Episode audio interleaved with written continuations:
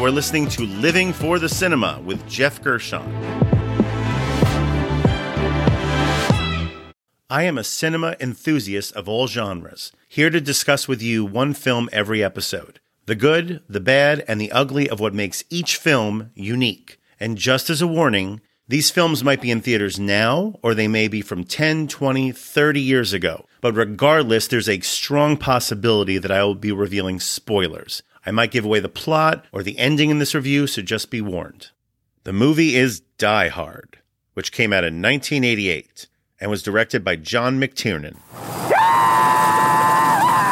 It's a spectacular adventure of escape and rescue. It's towering. It's explosive. It's one night of blazing suspense. 40 stories high. Bruce Willis in Die Hard. Rated R. It stars Bruce Willis, Alan Rickman, Reginald VelJohnson, Bonnie Bedelia, Alexander Godunov, William Atherton, Hart Bochner, Paul Gleason, and Deborah White. The genre would be action thriller slash Christmas movie. What's there to say about Die Hard? What's there to say about this movie that hasn't already been said? It's a Christmas classic and so much more. There's so many firsts in this movie. This was the first big budget studio film to have a hip hop song play over the opening credits. This was the first techno hipster character with Theo, who's played winningly by Clarence Gilyard Jr. Oh my god, the quarterback is toast. It's the first time we heard cowboy lingo, capped with a certain 12 letter word. Do you really think you have a chance against us, Mr. Cowboy? Yippee-ki-yay, motherfucker. The first action hero to pay the price for not having footwear. Carl. Schieß dem Fenster.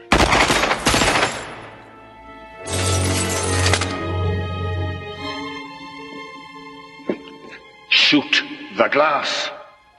And the first time we discovered a brilliant new use for holiday wrapping tape. Alan Rickman is what makes this movie special as much as anything.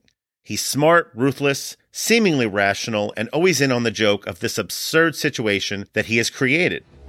The following people are to be released from their captors. In Northern Ireland, the seven members of the New Provo Front. In Canada, the five imprisoned leaders of Liberté de Quebec. In Sri Lanka, the nine members of the Asian Dawn. What the fuck?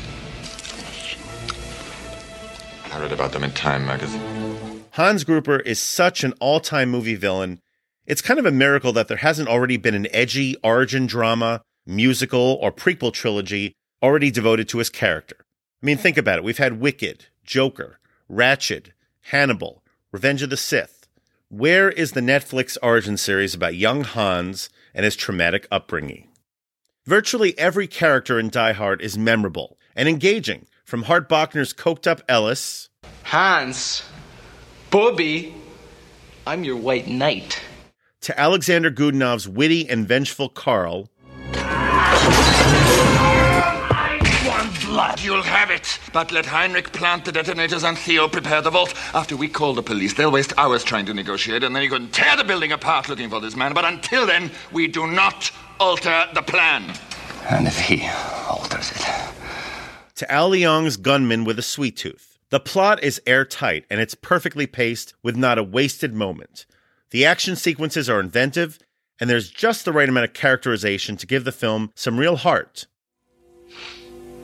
Tell her that, um, that she's the best thing that ever happened to a bum like me. She's heard me say I love you a thousand times. She never heard me say I'm sorry. Now, seriously, just try to picture 1980s Ford, Stallone, or Schwarzenegger delivering that same line, and you'll understand why Bruce Willis was such a perfect fit for this role. And that brings me to the categories. The first category would be Best Needle Drop. This is the best song cue or piece of score used throughout the runtime of the film. Like its entry in the category of Greatest Christmas Movies, Batman Returns, this category is just an embarrassment of riches for Die Hard. So, once again, like Batman Returns, I need to spread the wealth a bit. And by the way, check out that review for Batman Returns. First things first, You can't have a truly great Christmas movie without including some great Christmas music, right? Well, in this particular case, McTiernan chose to bookend this film with two very different but ideal holiday jingles. Twas the last night of Christmas. The McClanes have reunited. Nakatomi Tower is still standing, and not a creature was shooting nor detonating C4 explosives. Not even a mouse. And we all remember that immortal last line from Argyle. Repeat after me. If this is their idea for Christmas, I gotta be here for New Year's. And then, just as we see John and Holly kiss in the back of Argyle's limousine, we hear the opening horns kick in for Vaughn Monroe's Let It Snow. Yes, this is sort of ironic as the film takes place in LA, where it's usually around 65 to 70 degrees at this time of year, zero snow. But this needle drop just lands perfectly. Monroe himself was a very popular big band leader and baritone. You hear that deep baritone in full effect with this song during the 40s and 50s. He actually passed away 15 years before the release of this movie. But his legacy lives on with one of the great end credit needle drops. So good, in fact, that they used it again for the end of Die Hard 2 just two years later. Oh, the weather outside is frightful, but the fire is so delightful. And since we've no place to go, let it snow, let it snow, let it snow. And wait, I did mention a hip hop song playing during the opening credits, didn't I? Yep, I had originally thought that this was the first major studio movie to do so. Hip hop really didn't become mainstream until around the mid 80s. But you actually had a few films before this, like Wildcats and Beat Street, which had hip hop songs playing during the opening credits. However, Die Hard was the first big budget film, and this song choice remains a modern classic. Straight out of Hollis, Queens, it's legendary hip hop trio Run DMC. The song is Christmas in Hollis, and we hear it just briefly during John's limo drive from the airport to Nakatomi Plaza. You mind if we hear some tunes? Hey, that'll work. Got any Christmas music? This is Christmas music. It was December 24th on Hollis Avenue, the dark. When I see the man chilling with his dog at the park, I approached him very slowly with my heart full of fear. Looked at his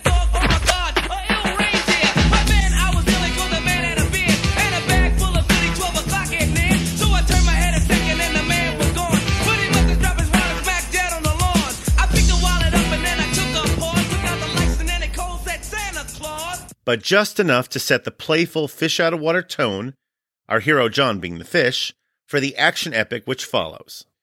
Die Hard also happens to have one of the greatest action scores of all time from composer Michael Kamen, who not only crafts several exciting action beats throughout, one recurring theme has the brass section really kick in as the action ramps up.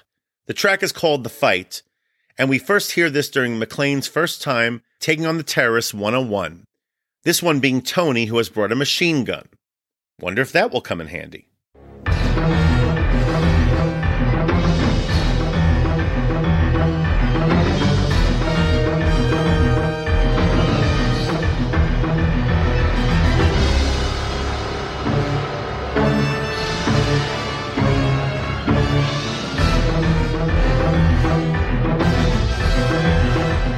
What makes Kamen's varied score even more unique is how he makes it feel seasonal at times, with sounds akin to jingle bells throughout. But the absolute musical highlight is that he also utilizes what is, in my opinion, is the greatest piece of classical music ever written. From Beethoven's Ninth Symphony, Ode to Joy. I just love this choice of music. Even more so that it's used during the moment of triumph for our villains, even though it's short lived. After breaking through six different electronic locks to get into the Nakatomi vault, Theo has finally opened that final seventh lock, with help from the FBI, of course. And as the vault slowly opens, a bright light comes out and shines on both Theo and Hans as they gape in awe. McTiernan gleefully films this as a celebratory moment, and Kamen's usage of Beethoven in this moment just nails it. It's gonna go. It's gonna go!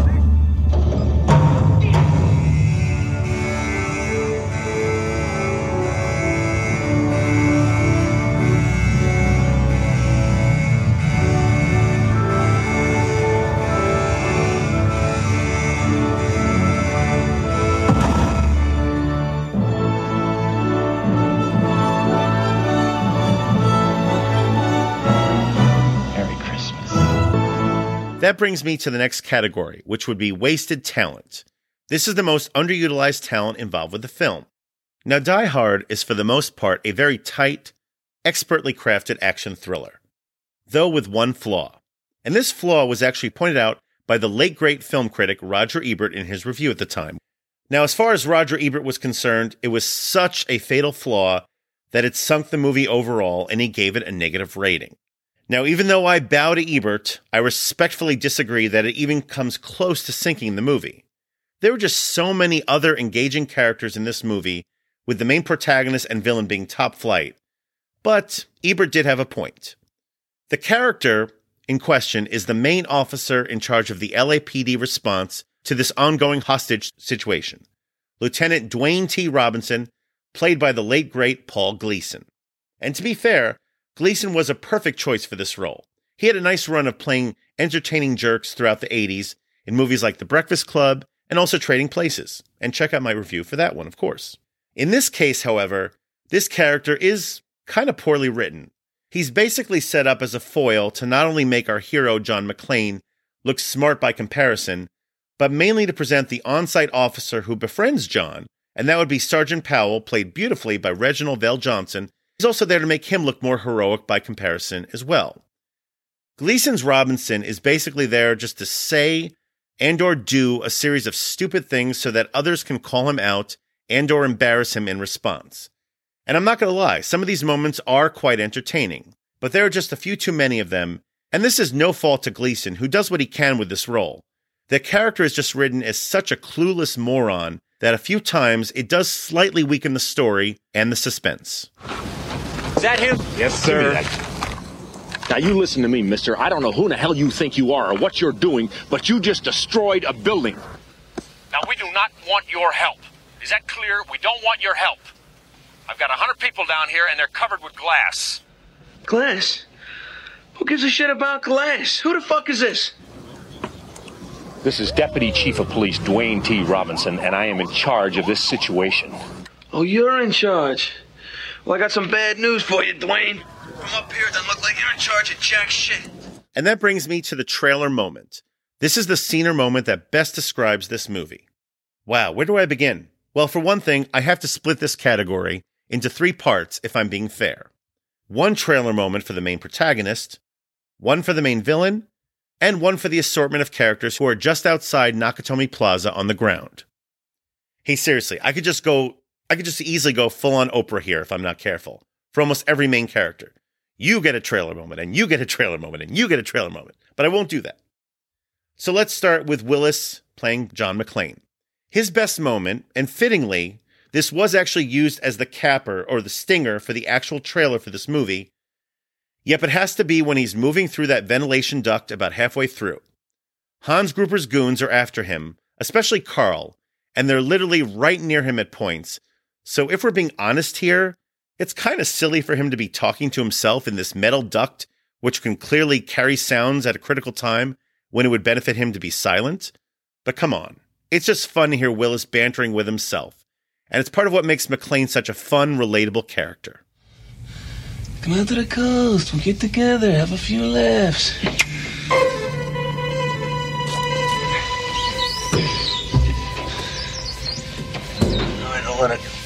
TV dinner feels like. Now, for the folks outside, there are just so many choices, but it's kind of obvious, isn't it? The officer on the ground who confesses to McClane about an incident early on in his career when he accidentally shot a kid, and he laments how he could never raise his gun again. It's VelJohnson's Sergeant Powell, and he's just met McClane for the first time. We're talking about the ending of the movie now. They embrace like old friends, and all seems well when suddenly Carl's alive. He rises out of his body bag with a machine gun, no less. Yeah, how did that happen? It doesn't really make sense, but oh well, never mind. Let's just get back to the trailer moment. Well, guess who shoots Carl down in the nick of time in dramatic fashion? We hear some gunshots. We then see a fuzzy image of someone holding that gun. Who is it? It's Powell, of course. And now that third trailer moment for our main villain? Well, that actually brings me to the next and final category. And the final category would be MVP. This is the person or people who are most responsible for the success of this film. Rickman was simply a revelation when this movie first came out. He had built up a strong reputation acting in British theater for years. And believe it or not, this was his very first on screen role, and at the age of 42. And needless to say, he left quite the first impression. For me, his most standout moment comes early during his interactions with Joseph Takagi, played by James Shigeta. As it turns out, there was a small orchestra at the office Christmas party playing Ode to Joy from Beethoven, just as Hans and his merry band of terror, sorry, thieves crashed the party. So after selecting Takagi from the crowd, we then see them heading up an elevator together along with Theo and Carl. And strangely, we hear Gruber humming Ode to Joy. He then compliments Takagi's suits and smiles as he tells him that they share the same designer. The dude is just relaxed, sharp, jovial, and having a grand old time. In 30 seconds, we learn everything we need to know about this guy, and that he's going to be a tricky one to defeat. That's his trailer moment.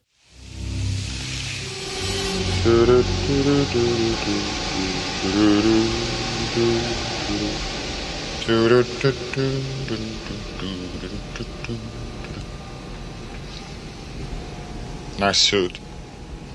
John Phillips, London. I have two myself. Rumor has it Arafat buys his there. When this came out in 1988, we had just not really seen a villain like this before. Someone charming but menacing, literally the smartest guy in the room, but also one you could easily see hanging out with. It's why that vault opening sequence later in the film with Ode to Joy just works so well. We're almost rooting for this guy. Now, yes, Bruce Willis as a likable, relatable action hero was also a revelation when this came out. Up until this point in the 80s, he was just that smug, goofy guy from Moonlighting and those Seagram commercials. His John McClane was kind of a prototypical action hero himself. But let's just say that there's a larger field of great action heroes at this time than there were villains. But still, major props to Willis for pulling this off. And major, major props to John McTiernan for directing what is probably one of the five most influential movies of the past 40 plus years. I mean, seriously. We have had literal die-hard clones for decades to come after this movie. McTiernan just directed the hell out of this thing. Tight pacing, good geography for the action sequences, nice usage of cross cutting in a few key moments. He gets good performances from his cast. This film is just beautifully made. But at the end of the day, the MVP is the late great Rickman. As stated earlier, he created one of the greatest cinematic villains ever. Probably the best on screen villain of my lifetime. And yes, I was alive for Hannibal Lecter, every cinematic version of the Joker, Darth Vader, and even Johnny Lawrence. Just kidding. I'm a big Cobra Kai fan, by the way. Everything about Rickman in this movie the trimmed beard, the suit, the droll baritone voice it all just works so well towards creating an iconic character. R.I.P. Alan Rickman, and happy trails. My rating for Die Hard would be five stars out of five. Die Hard has been a perennial Christmas rewatch for me for decades now, as it has been for so many others. Share it, celebrate it, and don't forget to leave some slippers out for Santa just in case. And if you're looking to watch Die Hard, it's currently streaming on Peacock TV, Fubo, Roku, and IMDb TV. And that ends another shoeless review. Please like, subscribe, and share the Living for the Cinema podcast, and follow and like us on Facebook, Instagram, and Letterboxd. And join us next time for another review from Living for the Cinema.